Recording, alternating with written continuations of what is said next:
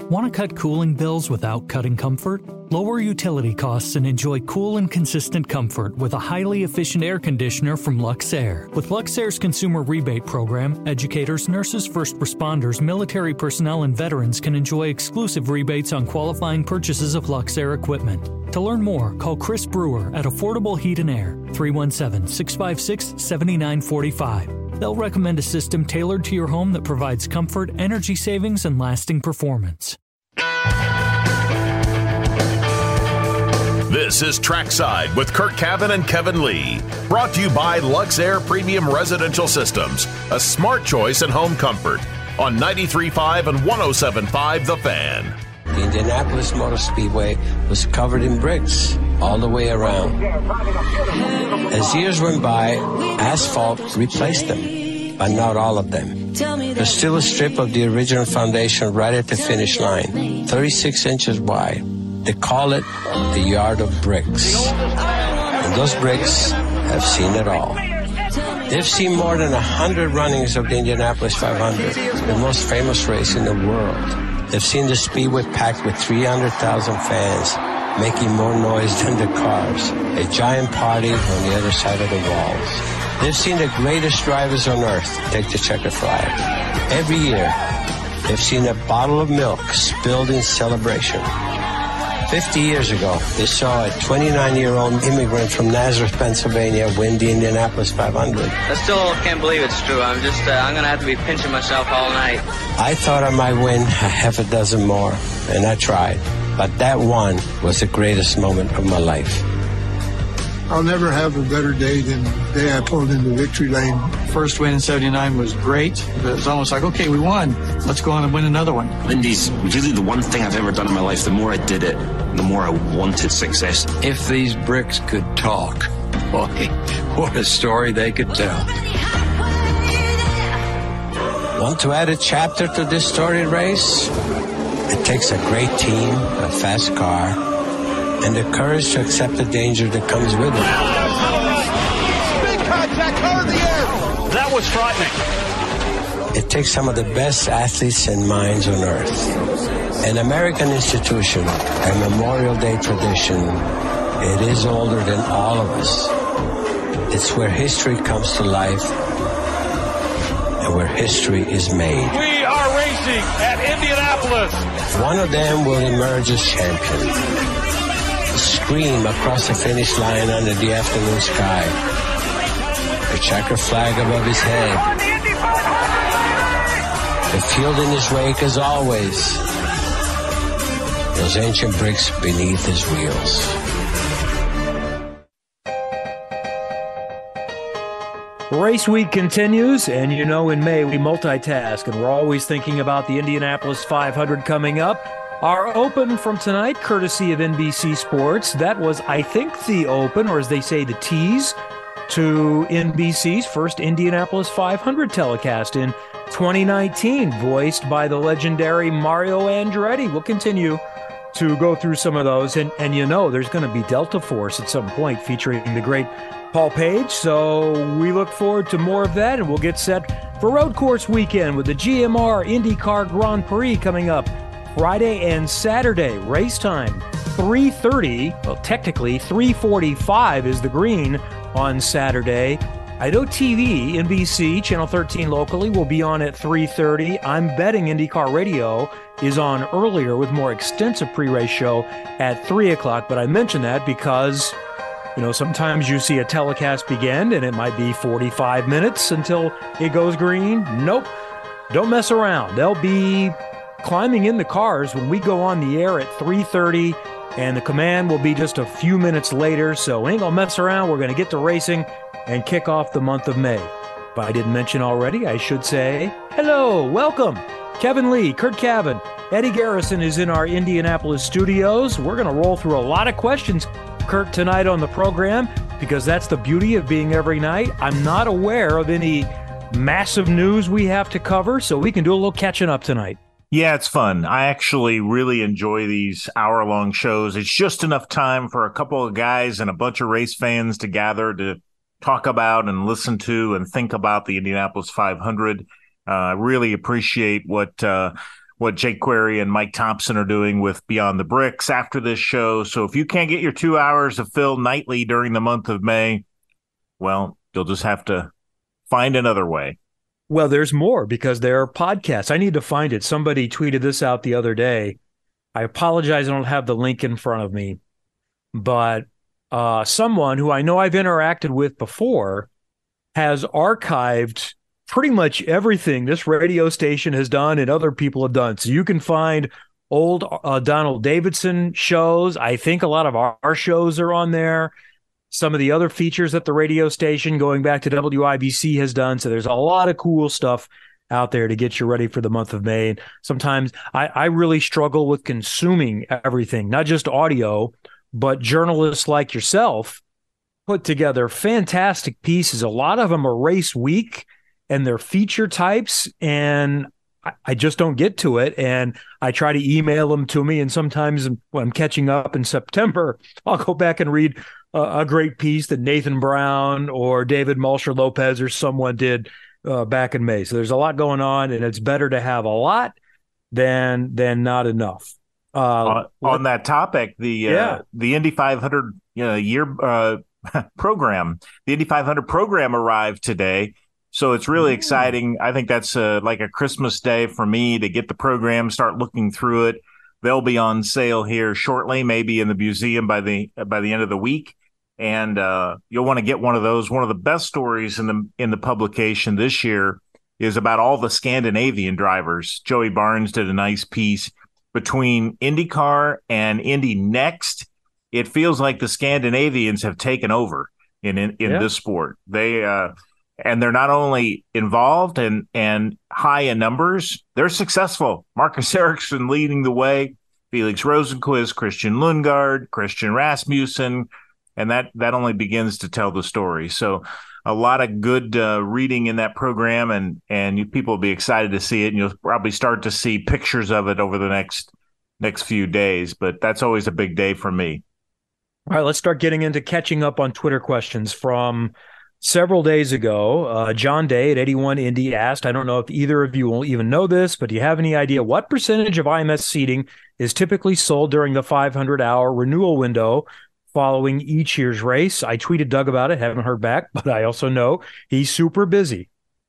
So I don't know the actual number. I should, and and I should just text the person who knows the answer to that question and get you the exact answer. I may still do it here before the end of this show, but I can because I'd forgotten that that was one of the questions we wanted to have answers. But I can tell you that if you value your seats, especially a prime seat, you should do it during the renewal period because those seats then uh, pretty quickly thereafter are available to other people unless you've had them for you know an annual basis. But if you just had them for the first time and you want them again you should renew pretty quickly.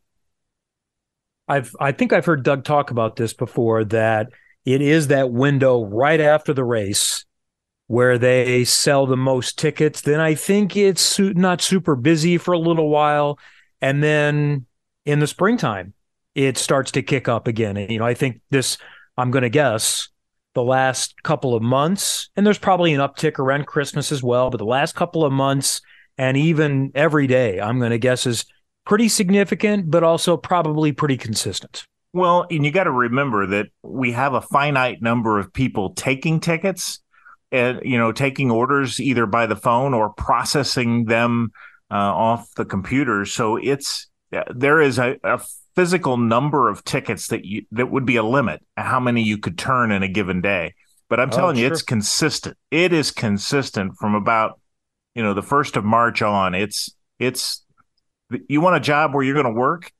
Try the ticket office. That's a busy you're, place. You're selling as many tickets as say for a one day event as a really successful minor league baseball team sells for the entire season. Yeah. And and a lot of those are going to the same people over and over, but you've got all these different people. So yes, quite quite a massive undertaking. And keep in mind that the ticket office at IMS sells the tickets now for the Iowa Speedway event, the Detroit Grand Prix, and the Brickyard weekend, and now an IMSA weekend in September. So it's okay. it's a really busy stretch there. Dave Regazio asks, which Indy 500 finish do you find more heartbreaking, impactful? 2006 with Marco and Hornish or 2011 with Hildebrand and Wheldon? Great question. I just did a feature that I think you'll see little little chat on YouTube on the NBC Sports YouTube page. Uh, Leigh Diffey and I talking about the NBC top 10 Indy 500s.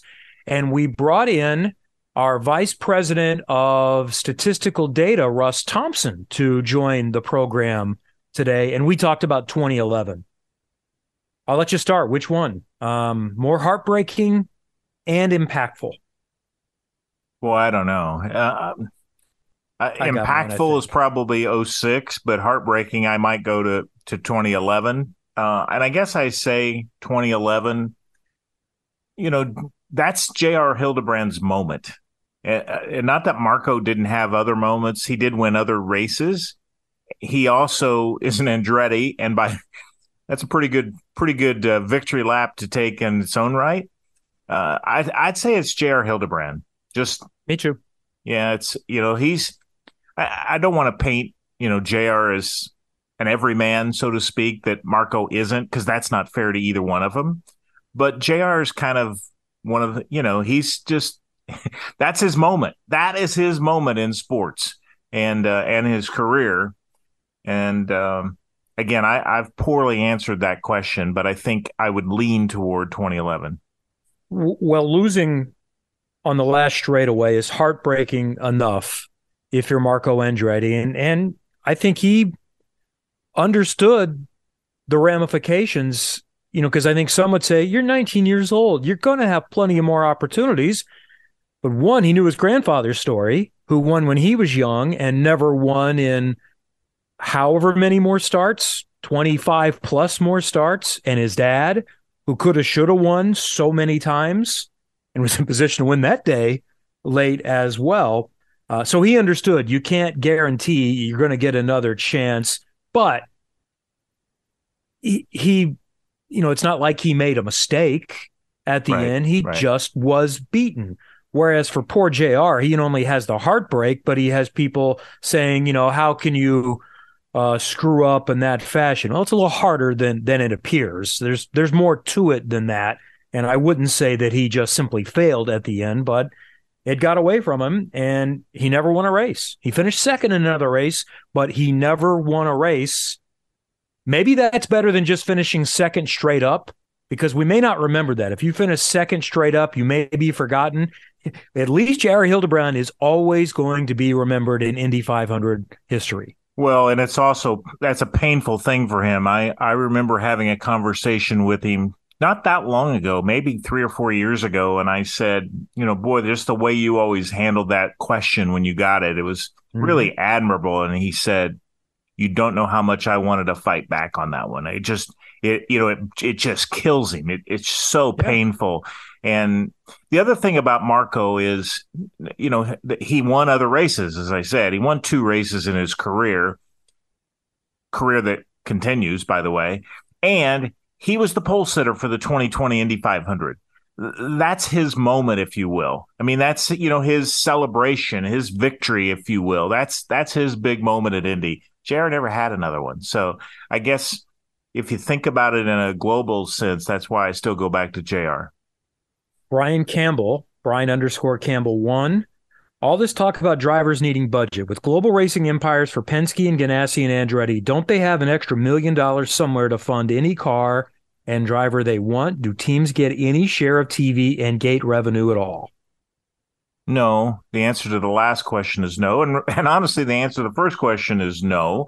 Uh, from the standpoint, yeah, they have extra money to throw, uh, and they do there are years when when you know there are extra cars or you know in Penske's case right now I'm sure he's I'm sure that some of the money from his his profit so to speak shows up in other race teams. Um, but you know these guys are businessmen and these guys have families and they have you know a bottom line that they're trying to reach for the business and those you know look you know they always say this whatever you have in racing you're going to spend and so whether they spend it on an extra driver or an extra car you know they're they're spending that money on a better engineer or or attracting some extra help or development or testing or whatever it is. It's like any business. You have a budget and all of Team Penske's drivers are fully hired. No one is to my knowledge has ever been asked to bring a sponsor to Team Penske. I'm sure they are open to it if you say, "Hey, why don't you call this company because I think they'd be a a good candidate, but no one is required to bring budget to Team Penske. The other teams, it's mix and match, and it's usually not all. Some of the Andretti drivers do not bring any budget. Some of the Ganassi drivers do not bring any budget.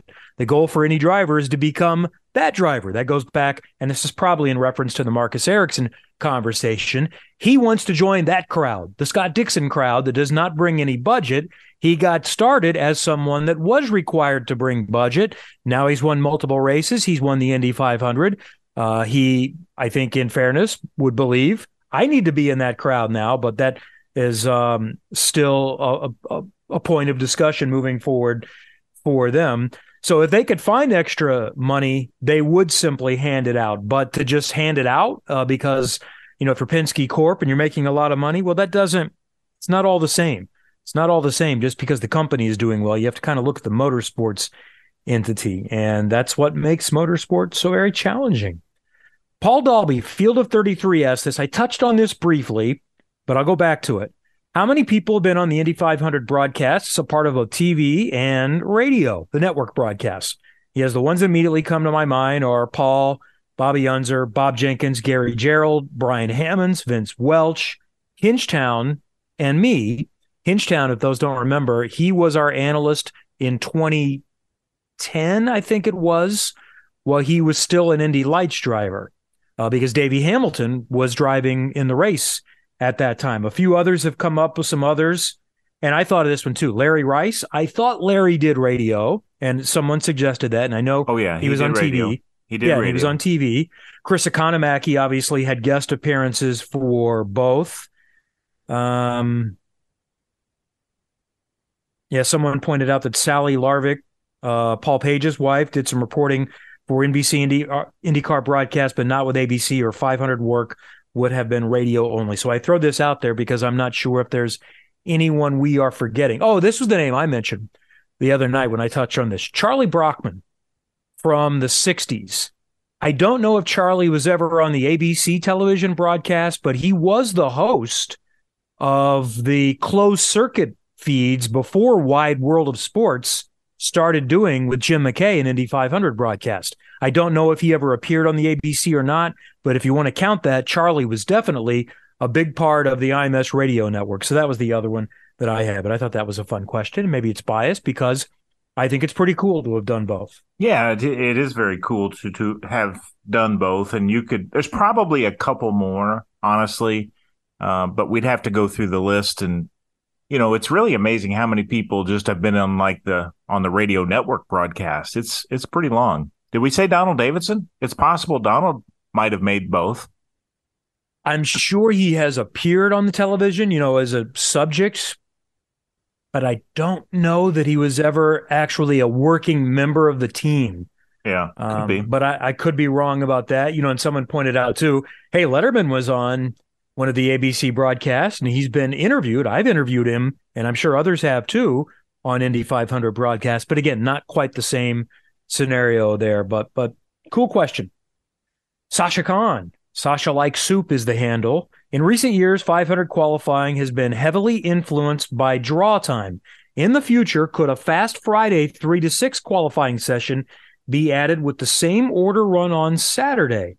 Cars with hotter earlier Friday time get cooler early Saturday and vice versa. It's kind of like the Masters, you know, on on Saturday Yeah. or on Thursday you start in the morning, then Friday you've got the afternoons, you know, uh, time slots. So and then just the other half of the field does just the opposite. I kind of like it, but I don't think that's what we'll see. But qualifying is a weekend show, and I expect it to continue at least in uh, the foreseeable future. So I've thrown out that idea before. If we really want to get creative with schedules, consider if your television partner uh, would play ball. And I don't know that it it's not likely on NBC. You're not you're not getting Friday afternoon on NBC, and you're not getting Friday evening on NBC. So that would be if you know, frankly, if you were with an ESPN, where a, a sports network, or if you wanted to do it on USA, do a prime time qualifying to determine the pole or something like that. If you wanted, and there's a lot of things involved in that, but it's just something if somebody really wanted to dig, dig deep, maybe. So maybe there is a scenario, something like that, if you wanted to make a shorter program. Uh, and I think there could be something to said for our attention span. So let's not do a six hour program on Saturday.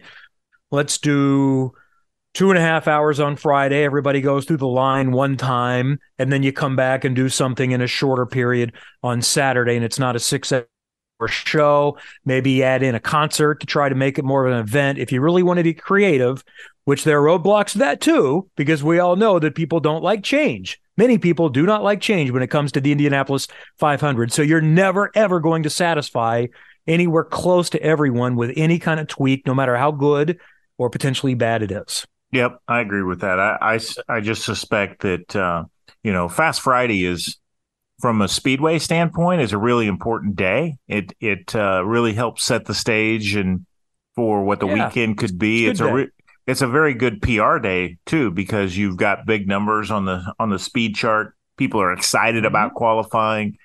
It's kind of a day in unto itself. So, you know, from a you know largely publicity standpoint, and getting people excited about what's to come, I think that serves a very important role. If you're really worried about, if you want to take out the luck of the draw, what I would suggest is you start qualifying at 1 p.m. and going back to, does it need to be 11 a.m.? Does it right. start at 11 a.m. again this year? Yeah, I believe yeah. so. Does, does it really need to be? So actually, it's it's almost seven hours. It really doesn't need to be seven hours might be something worth thinking about to get a higher percentage of the qualifying on network television instead of just on streaming. Maybe you start at one o'clock and some because then it's pretty consistent temperatures and it really doesn't start to change again uh, since we're on Eastern time until after five o'clock. So then you have people that want to gamble and go back out. So that would be something I would think about as well. That maybe you do that and I don't think that hurts your day. You've still got plenty of content. You still got a chance to go through the line two times. Someone will say, well, yeah, but what if it rains? Then you only have five hours. And that's true. You could have wasted two hours of daylight when you could have been on track. But sometimes you take chances. But you know what? You could run until eight. Yeah. You just on the back end, you have a plan that you run until eight o'clock.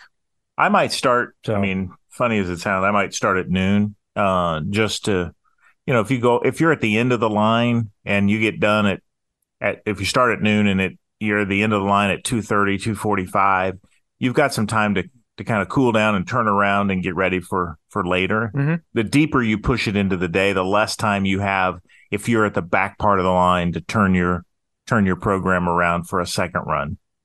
That would be a compromise because it's the, it's the 11 o'clock hour. The difference between really, 11 a.m. and 1.30. Yes starting at noon, you're not getting that much of an advantage. And it kind of feels like, you know, especially if the sun is out, that advantage is gone by the time you get to 12, 15 uh, or so. Apex Circuit asks, and this was touched on either last night or the night before, how did ticket sales look this year? And I was this on who was answering this on our show? Or did I hear Doug on another show? Well, Doug, I, I hear they're going well. Doug's been on another show and and uh, consistently is. Oh, that's uh, right. You were citing that. You were citing this, I think. Yeah, that's that's right. And by the way, I got the answer on the renewal period. Uh, represents three fourths of the tickets are renewed in that first what six weeks or whatever the number of days after the Indy 500. Three fourths of them are renewed uh, each year is there a 500 hours promotion? I thought that's what the question was. What, whatever, whatever the time period. I said six weeks. Whatever it is, the time period after the Indy 500, there's a renewal period. I'm sorry, I don't always know that, but yeah, yeah. Uh, but that period represents three fourths of the tickets for the next year. That's unbelievable. Indy 500 fan one, uh, I think had had a good response when, you know, I was just kind of rambling about uh, the honest jealousy. The jealousy I think some of us have over the popularity of Formula One, wondering why not us, he uh, says. While you may want more opulence in IndyCar, I'd rather not pay $175 for a bratwurst at Road America. And my response was, excellent point. We should probably just enjoy what we enjoy, enjoy what we like. So let's stop worrying about them and let's enjoy the fact that we can actually go see in person the motorsport event that we enjoy the most and not need to take out a mortgage or just not be priced out because we yep. are priced out of Formula One at the moment. So uh, good for us. We're not priced out of IndyCar. It's still uh, very competitive in the the sports landscape, and I think you'd probably find cheaper than a lot of options. By the way, my over under um, my over under on brats yeah. at Road America is two point five per day. Okay. So yeah, that would be oh 350 for 525 uh, in the Formula One. uh, Sam Myers at Basement Ball said, I've been listening to Trackside for probably 10 years, and I'm greatly honored that my tweet was used as a news source on the show last night. So thank you for contributing, Sam. Maggie asks, who will be the top finishing rookie at the 500 this year? I had to give some thought to that. It's uh, first of all, it's not a huge list to start with. You got Sting Ray Robb, you've got Benjamin Pedersen, you got uh, Agustin Canapino. Uh, is that it? Do we have three? Oh, uh, no. RC Enerson would be a fourth if he makes the. Assuming all these guys make the race. Um, I'm going to go out on a limb and and uh, well, I was going to say Canapino, but I'm going to go with Sting Ray Robb. I'm going to go. I'm going to say Canapino because he just seems to be smart, get things done. I don't think he'll press the issue, assuming he makes the race, and I think he'll run around and you know he'll finish 18th or something like that, and and be there at the end. But yeah, there's not anybody that stands out. That can change. You know, the Foyt cars sometimes have really good setups. Foyt is better at Indy than they are at other places, so you know they could be in the mix there. So fun, good question out of that from Matt Henniger. Love the coverage you made with both Behind the Bricks and Trackside. Will you ever do a combo show for two hours? Well, no, we can barely get the two of us together for the same time, let alone four of us. And no one needs to hear four people trying to, to find airtime. So that works out great. Jake and Mike have the second hour. We have the first hour. By the way, uh, uh, he's asking. You know, the, the thing is about the Indy Lights uh, Indy NXT drivers. It's not like those those guys who have run Indy NXT, meaning Sting Ray Robb and and Benjamin Pedersen. They don't have. This isn't a year where those Indy NXT drivers have stellar oval track uh, credentials. I mean, those two guys weren't they. You know, the hallmark of their time well, and none of them have been to a super speedway. Well, but but even well, I guess even, Texas. They've been to Texas now. Yeah you you know what I mean. I mean, it's not like you know some of these drivers that have come up through Indy NXT had won races on ovals, uh, and and these two, that isn't the hallmark of their of their careers. So that's why I don't lean more maybe toward one than than the other. Well, and also, you know, let's just be honest, it's a different kind of rookie class. We don't have the reigning Indy Lights champion. He didn't get a ride. Yep. So the best, most qualified driver, the others are fine. They're good but the guy who showed that he was better didn't get a chance this year. He may still, uh, and will probably be hanging around in May. He's got an oval license now, so you never know. Matt also asked we can go over the changes for qualifying, especially with 34 cars. I know we touched on a few weeks ago. We'll get to it again, um, but it's similar to the past. The only change is now that they're going to do the start of the top 12 qualifying one round, one time through then I believe do the last row shootout and then come back and do the fast six. Also, there was a question we had recently about cooling. I talked to Jay Frye today, and he said um, we're going to announce some plans. We're going to talk to the teams. So I'm not going to totally get in what the plans were, but I'll just say this: IndyCar has a plan to help the cars cool the engines and and make it give them a better chance on a second run in the last row shootout to potentially go faster. So stay tuned and we'll let IndyCar make that announcement as we get closer to qualifying. More tweets and other things all coming up in our news of the day too. Trackside 93.5 107.5 The Fan. Whether it's audiobooks or all-time greatest hits, long live listening to your favorites. Learn more about Kisqali Ribociclib 200 milligrams at kisqali.com and talk to your doctor to see if Kisqali is right for you. This is Alex Palou, and you're listening to Trackside. As you know, May in Indianapolis means racing, including big time racing on the dirt at Circle City Raceway on their all new clay surface. May 19th, it's the second annual CJ Rayburn Tribute with $10,000 to win super late models and Boss 410 sprints. That's a week from Friday. May 24th and 25th, it's the USAC AMSOIL Sprint Car National Championships. Circle City Raceway at the Marion County Fairgrounds. Discounts for military, first responders, veterans, seniors, and teachers. Tickets and info at circlecityraceway.com. Curt, what is our news of the day? Well, you probably saw it on social media, and man, does that thing look super. And uh, that souped up race car if you will, is a Corvette to pace the Indianapolis 500.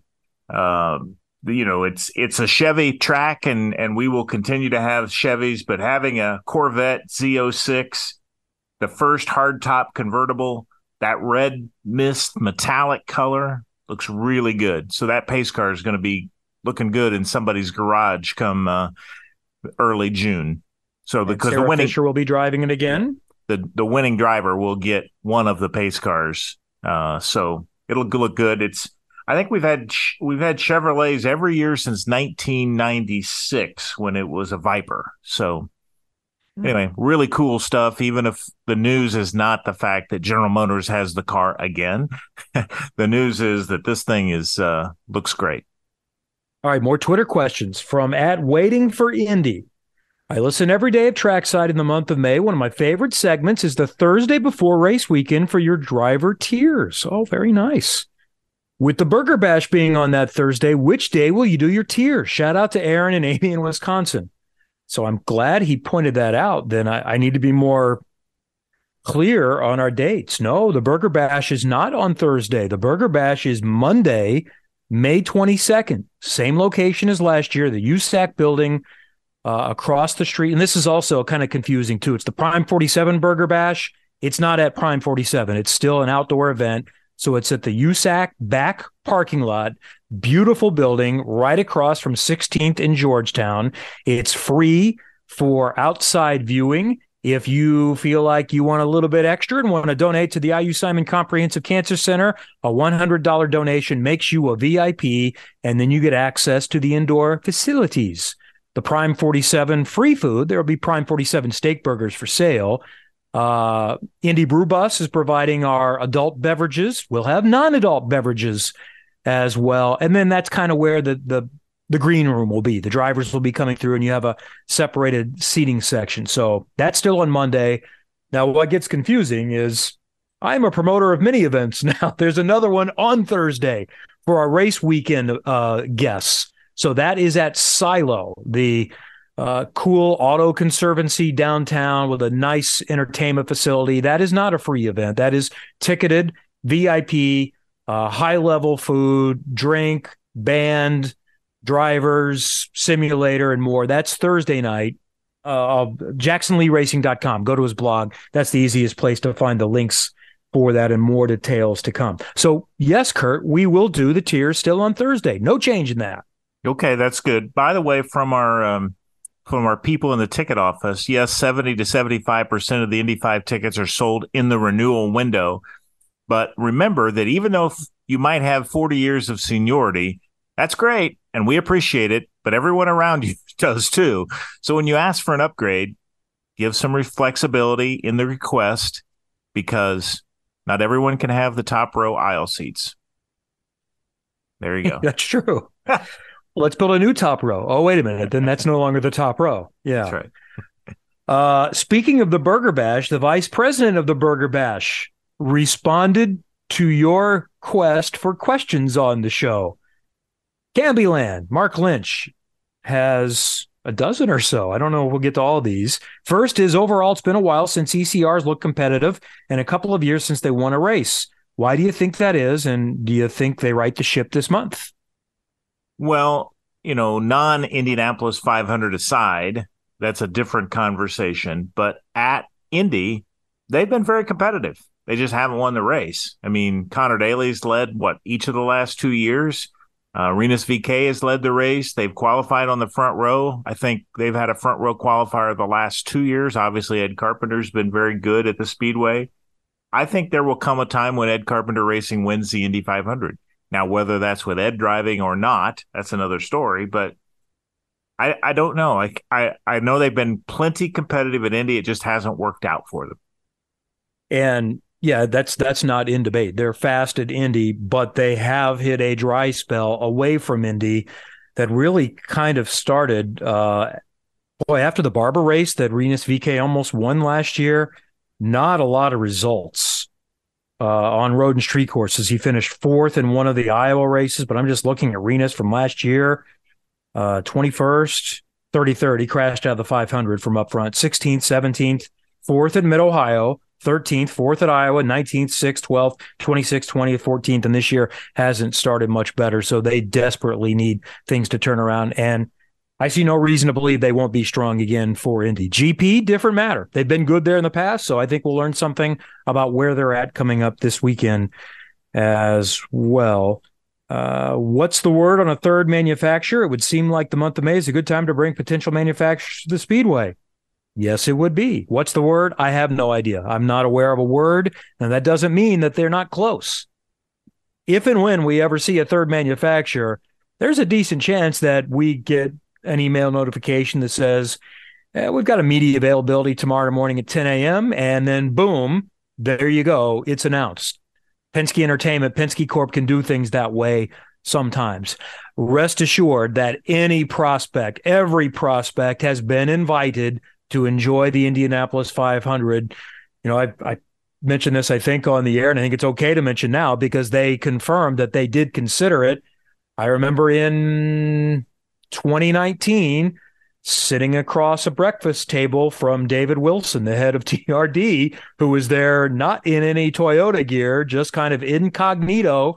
And I happened to be with someone, Townsend Bell, who knew him, and that's how I noticed who David was. He said, Yeah, I'm just here checking things out. They're checking things out. So I suspect there might be others here checking things out.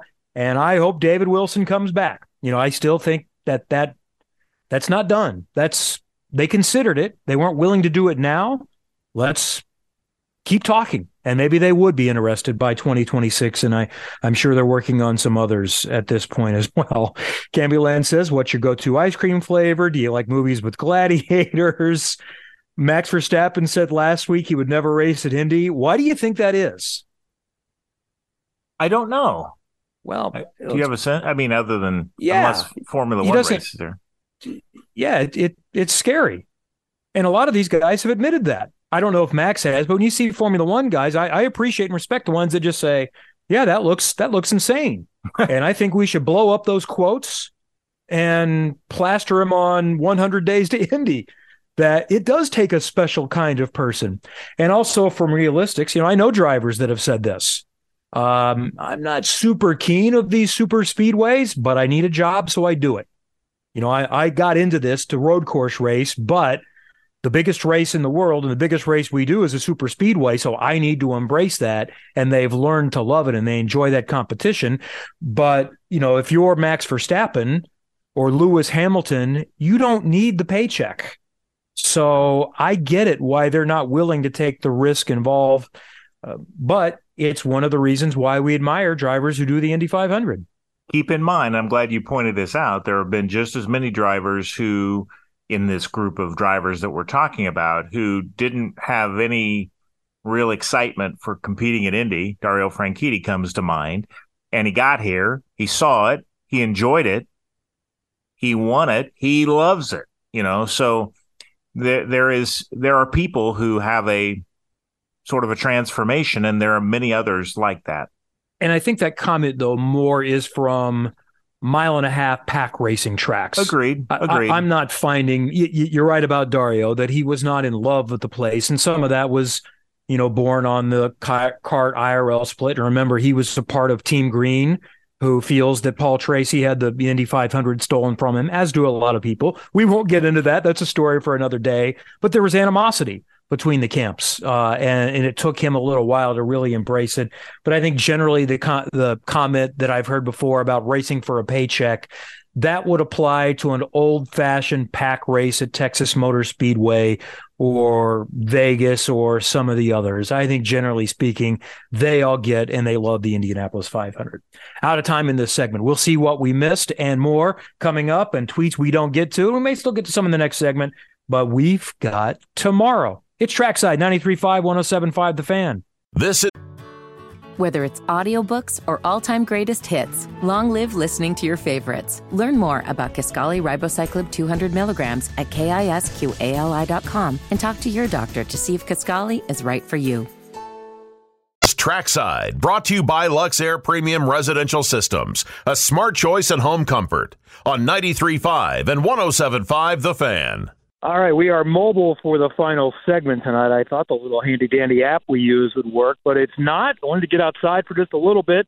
Took a break. Uh, so, a couple of tweets that have come in. For the love of Indy uh, has a, good point. We were talking about impactful races, and I thought about this. I, I don't like to talk about it either, but impactful in 2011. It's one of the reasons why I don't really enjoy revisiting that race. Not only for the heartbreak of J.R. Hildebrand, but it makes me sad to think about Dan, and he points out if Wheldon doesn't win that race, he likely doesn't compete at Vegas in October. Dark to think about, but still, and it's true. Uh, also, I can't read who this is from. From Nathan, why not have the qualifying draw be determined by the finishing order of the GP? Tie the events together a bit more. That's a good point. That, that's a that's a good thing to consider. However, I would warn uh, everyone and and you, Nathan. Remember, people don't like change. And if you did something like that and you go away from the 615 Friday before qualifying draw, there would be outrage and you would have to deal with that. Uh, also, for the love of Indy, pointed out that Nicole Briscoe has been on the radio and television broadcast for the 500. How, how could I forget that? We worked together in the 500 broadcast, and she was the host. I think the last year that ABC did the 500 in 2018. Also, Brian Frederick points out, I think his handle is at 500 Indy, Indy 1911, that it's Dr. Indy, at Dr. Indy 500, that has all those archived audio versions that are really, really cool. If you're curious about such things, the ratings are out for the weekend. Uh, NASCAR did beat Formula One, so it's kind of strange. The, the Formula One telecast included 90 minutes of pre-race. So if you look at it that way, NASCAR easily wins. Um, and I think the rating was 0.9 and 1.64 million over the average. But if you take out the pre-race, you find a much bigger number for the Formula One race. It's still down a little bit from last year, down from 2.6 million, but it was a little over 2 million in that circumstance. And uh, Formula One easily won the head to head in the coveted younger demographic. All right, we're out of time. We'll try again tomorrow night. Stay tuned. Jake Query and Mike Thompson are coming up next.